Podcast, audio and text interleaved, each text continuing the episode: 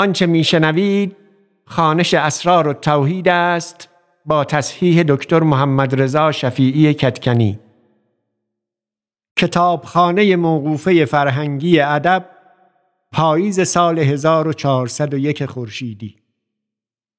در خانش این متن مواردی چون اعداد عربی نام بعضی کسان و جایها و بعضی موارد دیگر را که در دوران ابو سعید رایج بوده است و ما اینک به آن دسترسی نداریم به گونه ای خانده ایم که به گوش مخاطب امروز آشناتر است و موجب وقفه در درک متن و پیگیری روایت نمی شود.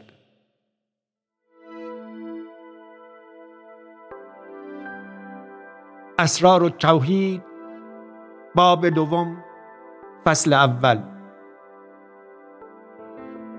حکایت سی و شش چون شیخ ما به نیشابور بود بازرگانی شیخ را تنگی اود آورد و هزار دینار زر نیشابوری.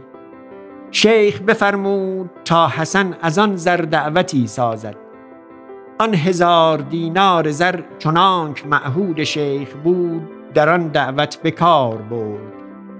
و تنوره ای بیاوردند و شیخ بفرمود تا آن تنگ اود در آن تنوره نهادند به یک بار و می سوختند شیخ می گفت تا همسایگان ما را از بوی این نصیبی بود و شمع بسیار بفرمود تا به روز در گرفتند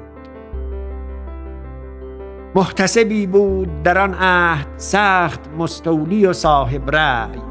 و شیخ را و صوفیان را عظیم منکر. به خانقاه درآمد و شیخ را گفت این چیست که تو می کنی؟ این اسراف است. شمع به روز در گرفتن و تنگی اود به یک بار در تنوره بسوختن این کی کرده است؟